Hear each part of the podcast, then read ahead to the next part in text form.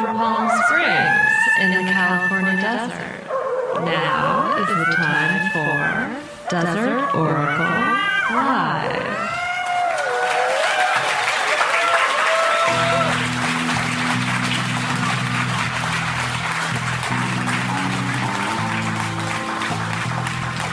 Well, it is nighttime in the desert. Once again, just look outside.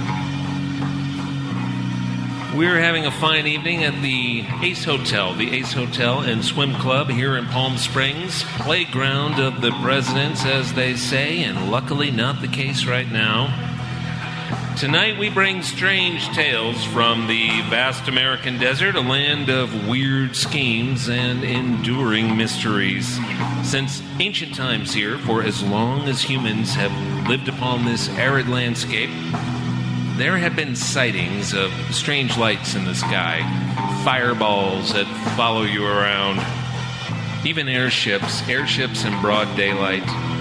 Now, Death Valley got its English name from some gold rush bozos who got lost out there trying to get to the California that they'd read about in the newspapers. The land of milk and honey, and mostly the land of easy pickings, the land where you could pick gold right up off the ground. But that big valley with the funeral and Panamint Mountains rising up on either side, great walls of rock topped with cool forest of pinyon, was and is the home of Shoshone people, Paiute tribes that have called the place home for ages. The tribe that calls itself Timbisha today. The valley floor is just fine in the winter months. And when it gets hot, the people would pack up and they would head for the pine forest. They would go up there and live in relative comfort, hunting deer and bighorn, collecting pinyon nuts, and watching these mystery sky ships that would travel from mountain peak to mountain peak across the immense valley we call Death Valley. The ships they thought of as canoes, the ships of another race, the, the race of the old ones. In 1947, a Washington State businessman and private pilot named Kenneth Arnold watched in amazement from the cockpit of his private plane as a fleet of boomerang shaped craft maneuvered over and around the Cascades at tremendous speeds. The whole country, the whole world really quickly went nuts for the flying saucers. Two years later, with the UFO panic still growing, a magazine called Fate, the same magazine that published Kenneth Arnold's first person story of his famous encounter, published a curious tale called Tribal Memories of the Flying Saucers.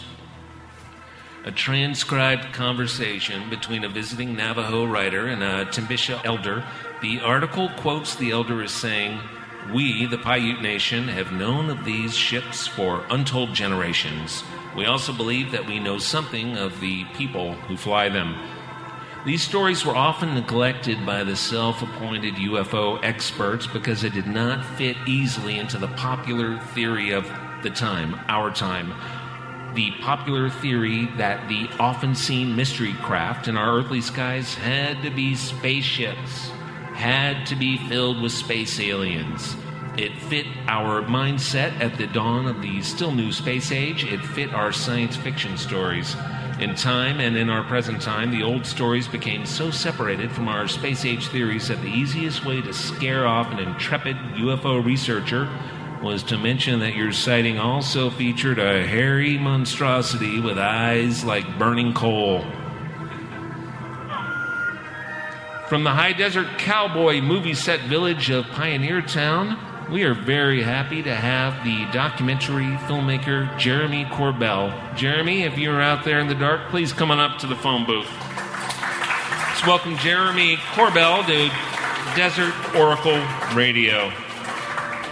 Your films live on extraordinarybeliefs.com. Yeah, currently on iTunes as well, yeah. I brought up these ancient tales from Death Valley and here in Palm Springs because it will go well with something I want to ask you about. We've talked about it a little bit before, but it's a place that has utterly fascinated me since I first read about it in the Deseret News in 1996. It's a place known to connoisseurs of the weird as the old Sherman Ranch, the Bigelow property, the Skinwalker Ranch. This place is a concentrated area for this activity. But beyond lights in the sky, they report about creatures on the ground. And this is something that was studied by our military defense, by our government, and it was also studied by about seven scientists for seven years under the, the Bigelow Aerospace And this is Robert Yeah. Bigelow. Robert Bigelow, he's a billionaire. And uh, He made his money off extended stay motels. Is that yeah, correct? yeah, yeah, just absolutely. That's how And he made- ran a paranormal wing of uh, University of Nevada, at Las Vegas. Yeah, and he also ran NIDS, which is the National Institute National for Discovery Science, Discovery and Science. and that was incredible. So that was the most scientific uh, organization to look at a paranormal hotspot in history. So they focused on Skinwalker Ranch because he owned and bought Skinwalker Ranch. But this goes back to 1994 when the Shermans bought the ranch, right? And then uh, essentially from there, it was just chaos. I mean, the family was in disarray. The things that were happening to them, two straight A student children, went to F's. The, you know, the wife who was uh, a banker. This happened to my children once. Yeah, yeah, it's messed up. It's messed up. Man, you got the most mysterious voice in the whole Mojave Desert. I don't know if you're old or young, it's pretty wild. Thank you, Jeremy. Uh, so you have been welcomed onto this property. This property that has now. I went by there one time. You did. and there was an old country fence. But you showed me pictures of the fence that exists there now, and it looks like the fence outside a, a military base, outside of Cheyenne Mountain or something. Yeah, there's been a lot of attention at this ranch, being that it is one of the hot spots in the area for this type of activity, both by the military and also by these unknown visitors. And so they have fortified the property because it is private property. You cannot just go there. But if you're invited, you can go on. And there's a handful of people on this earth that have been invited, and I was invited. I was able to go on the ranch, and it, it is a strange and bizarre place. Tell me three weird things that people have seen on this property. Well, I saw my drone crash into my mentor in journalism named George Knapp. It just went right into him. And it was probably operator error, but uh, I'm going to blame it on the Skinwalker. Uh, so the, the way I got involved with Skinwalker Ranch is because my mentor in journalism, George Knapp, with a scientist named Colm Kelleher, they wrote a book called Hunt for the Skinwalker. And that's how I learned about this story. And so reading that book is a first good step to understanding the chaos and the weirdness. Now, But- this spun off from uh, George Knapp's articles in the Las Vegas Weekly, right? It, it in fact did, yeah. I mean, the story went to the Associated Press when the rancher came out and said, We're having weird stuff going on. And he thought it was the government. And he wanted to get attention to make sure they weren't trying to take his ranch or something. But in fact, the history of chaos on this ranch was happening way before. And so when that came out, George started reporting on it. And actually, he's had to keep secret about a lot of stuff because Bigelow owned it. And it was all private information. But there are things that were reported. For instance, there, there was a report of a kind of beast, you know, the kind of thing that we hear with the Yucca Man or the Tahquitz, a shaggy, red-eyed monstrosity, etc. And also triangular ships appearing, portals opening. Man, it, it, it's it's it's wild out there. So I mean, I got to talk with I got to talk with the you know some of the police officers who patrol the area, and not like out here in the high desert or low desert when you hear you know of chaos in a house, you you chalk it up to methamphetamine. This is. This is wild. They have to take every report seriously. So, everything from lights in the sky to motherships to creatures. And a lot of this has been filmed and documented by the scientific organization NIDS when Bigelow owned it. A lot of that footage is coming out through my films in the next couple years. Have you seen anything particularly weird on the property? It's strange, man. I, I was the most skeptical I've ever been when I was on the property. If I saw something weird, I'd chalk it up to something normal. But it, Like it, flying a drone into George Yeah, yeah, just flying the drone right into his face. Oh man, I feel bad about that. Uh, Yeah, you know, look, being in the path of the Skinwalker, we were the first people ever allowed to actually camp and film and take that footage off the Ute reservation. We got tribal elders to give us the permission to do that. That footage will be coming out. And absolutely, it was bizarre, man. It was strange. I did see things there that I had never seen anywhere else. Come on, tell us.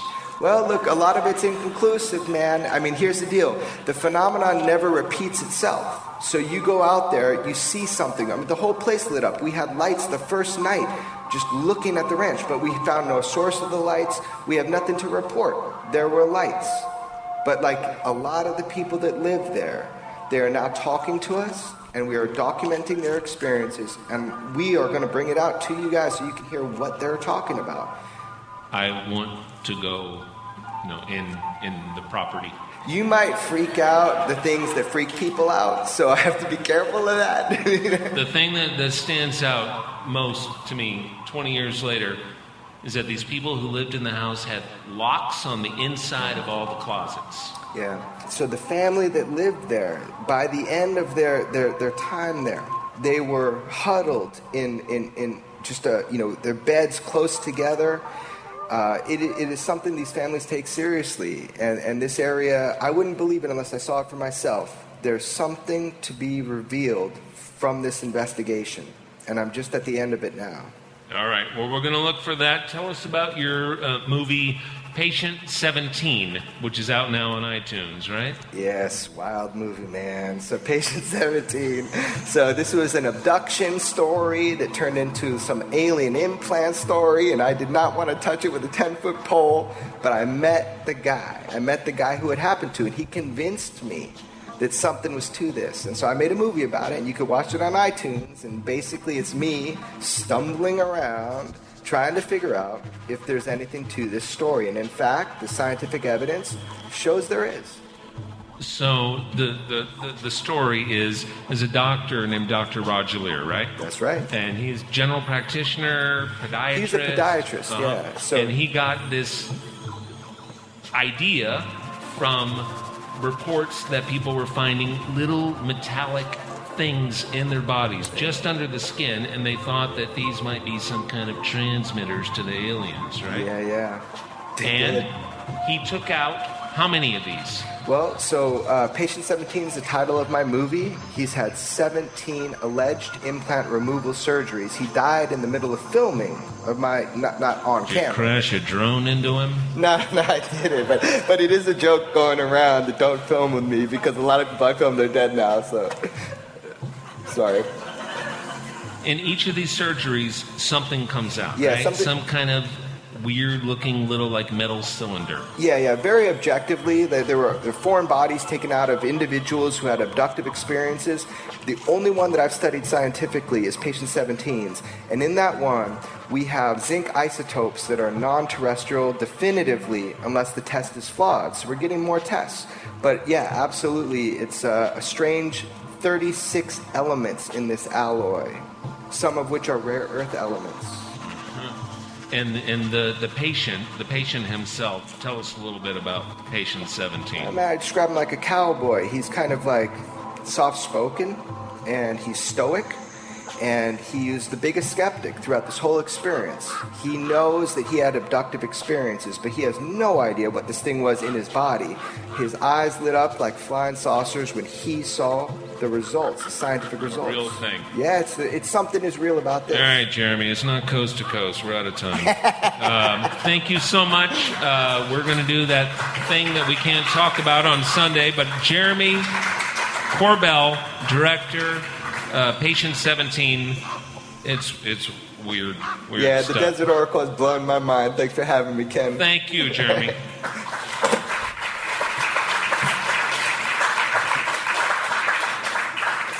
I still can't watch the part with this the surgery. I don't I don't like that.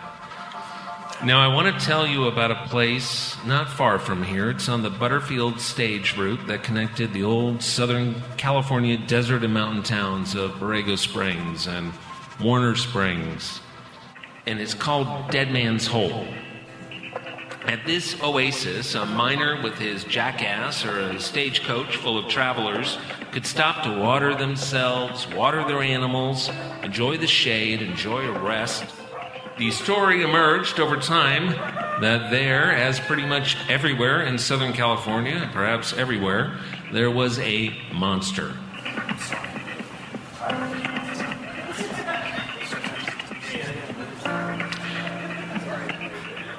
Well, we've got Brendan Mays here. Brendan Mays, everyone. Um,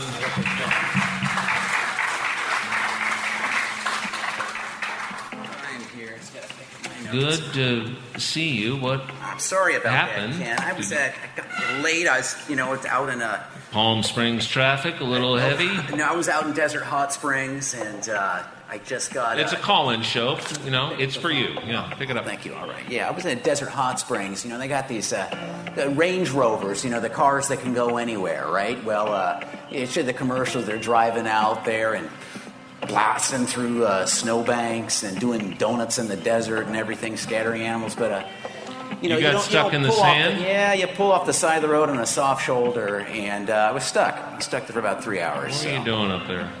Well, uh, you know, Ken, uh, we were doing uh, quite a few things out there. You know, uh, we at uh, the Mojave Mirage Company are actively scouting locations for expansion of our operations. Uh, we're looking to extend the Mojave Mirage Refreshment Solutions brand into one of the most lucrative business opportunities in a generation. I'm excited to announce here tonight the launch of Mojave Mirage Mystic Mist Herbal Sensations. You, you doing a dope grow? You, you're growing marijuana? Well, yes, actually, Ken, that's exactly what we're doing. We're going to be uh, we're going to be having a grow operation out there. We plan on having a, uh full line of smokables, uh, edibles, infused beverages, you know, cosmetic and therapeutic salves and creams, lip balm, and you know whatnot. You know, so if you want to add a little THC to your life, we want to be there to help you. Look, Ken, this is a, it's a huge industry, right? There's a, a is a retail sales industry. last When year. does it become legal in California? I believe it becomes recreationally? January 1st, it becomes legal, you know? I mean, Uh-huh. it's something to celebrate, right? I mean, it's going to grow to $30 billion by 2020. That's a compound growth rate of over 17%. That's going to earn a lot of people a Big lot of money. Big earnings. Big earnings, yeah. Uh, There's a tremendous interest we have, you know, from uh, international investment bankers and hedge funds. And we've got main backing from a few Chinese generals and provincial governors looking to move the cash out, you know. Uh, we got a, you know, a horticultural scientist from Oregon State University. We've got law enforcement experts from Del Norte County. Uh, Food Machine Corporation is in on it. This is going to be really big. Why Desert Hot Springs in particular? We had there were there were four considerations we were looking at. One of them, of course, was cheap land. Well, land out there in Desert Hot Springs is really cheap. Second thing, water. There's water everywhere. You could probably pump a million gallons, you know, and nobody would even notice it. Not not a drop. And then, of course, uh, we have uh, cheap labor. I mean, just look around. You know, there's all these people standing around doing nothing, walking around in ditches, eh, eh, spinning these weird yo-yo things, walking down the road. And of course, you know, number four, which is very important, is we have very lax law enforcement. And so that's what we were we were looking at. Let me go over my notes here for a second. So, what you're looking at is a commercial grow operation. I assume you're going to be doing this indoors. We will be doing this indoors. What do yes. you, you have your prospectus there? Well, I've got my uh, my prospectus here, and it looks like I'm missing a page of my prospectus, unfortunately, which had a lot of really good information on it. there, there are certainly investors out here, so you know if you if you have a, a, a way to approach it that differs from every other marijuana company in America, Well, we're going to do an approach of trying to uh, get local jobs for the local economy. You know, something like 55% of, uh, of the area residents are dependent on some sort of government assistance, and we're looking to break that cycle of intergenerational dependency on the government with the best known antidote good paying jobs. You know, I say to people, hey, you know, if you're looking for purpose in life, this is it. We're offering the chance for literally hundreds of people to stop being a drag on society, stop being a drain on the public goodwill of hardworking Americans, beginning an exciting and rewarding career, contributing not only to their own pocketbooks, but to the happiness and betterment of society in general. by selling recreational dope. Yep, yeah, by selling recreational dope. That's how we're going to do it. Uh-huh. Now you're going to be doing this, I assume, indoors. Uh, we're going to be doing it indoors. We're starting with outdoor test plots right now. In so Desert Hot Springs. in, in in Desert Hot Springs. Yes, that's right. What is your farming background, Brendan, if I could ask? Uh, well, I tried to get in on the organic farming movement back in 1999 with a, with a little farm I had up in the Bay Area, and we uh, turns out pesticides are really, really important uh, for growing crops. You know, it's about verticillium wilt. I mean, there's a million things that'll take you out right at the knees, and uh, we lost a lot of money, but it was it was a good effort. It was a good effort. The, the actual reason I invited you to the show is not because of whatever this is, but because of these flyers you've got all over, all over Joshua Tree. I saw them at the Yucca Valley Swap Meet. Yes, that's the, right. Your, Paper the town. yeah, a, a mindfulness institute of some kind that Yeah. you were offering a master's degree in mindfulness. We are offering, absolutely, yes. Ken, we are proud uh, to talk for the first time openly about our joint project with the Magic Mystic line of recreational marijuana. It's, we're going to be opening the Mojave Mindfulness Masters Institute in conjunction with the, lo- with the launch of the Mystic Mist line. Yeah, look, we're a little bit late to this game, right? We needed something, some sort of gimmick, you know, like anything that would help differentiate ourselves from the rest of the competition. So we reached out to the Cistercians, but they're, you know, they're quite savvy. You know, they're good marketers. They, they wanted a majority minority holding and control over creative and distribution, which You we were not marketing this thing in Joshua Tree as a Buddhist mindfulness retreat that will give degrees of some kind to those who take part. Is that correct? Yeah, that's basically correct. Yes, yes, that's basically correct. Do you yourself have any background in Buddhism? I'm no expert in Buddhism. I'm no expert in Christianity. I'm no expert in Islam or anything. I just know what works. I bring business savvy, knowledge, and acumen to anything that uh, any any sort of project that we uh, we can dream up. From the look of the flyers, and honestly, I, I only knew it was you because it was your Hotmail address Yeah, on the. Little was a mistake. tab. Hotmail. It's so dated. You seem to be marketing this as a high desert, Joshua Tree, millennial, hipster, mindfulness kind of thing. Yes. And a sense that one could have personal and corporate growth by becoming more mindful. How does this play into the Desert Hot Springs property? Well, you know, we had we had to recapture the spiritual essence of the Mojave Mirage brand. And if you know anything about this area, you know there's lots, there's a lot of many Zen practitioners or, and organizations out here. So we reached out to our friends in Silicon Valley. We have quite a few friends up there in social media and the software magnets up there. And uh, so they, they turned us on to a more corporate friendly version of Zen Buddhism. It's called mindfulness. And get this it's about breathing. I mean, what's easier than that? What's easier than breathing? Every day, people around the world in every single country are breathing. And we want to be a part of that. I mean, come on, how easy is that? So, anyway, we got a, a Zen master in training from the Zen Center near uh, San Francisco. The program begins with, uh, of course, the beginner's mind, which is that state of childlike naivete and openness to everything. The foundation of mindfulness, beginners will then follow the program, advancing to successive levels of achievement, such as silver and gold mind status, before finally reaching the platinum level and graduating, you know, with a certificate with a platinum mind. Uh, so far, all Watanabe has sent us is a one-page curriculum with the word "breathe" on it, printed 66 times.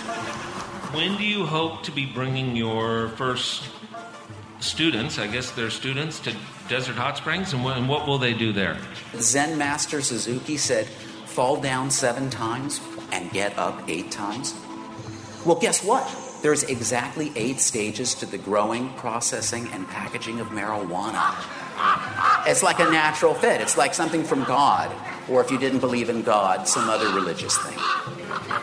So, like like many Zen Buddhist centers, we're uh, centering uh, it on the concept of Brendan, we've run out of time. Uh, I thank you for joining us. My elevator pitch is at the end. Brendan Mays, everybody.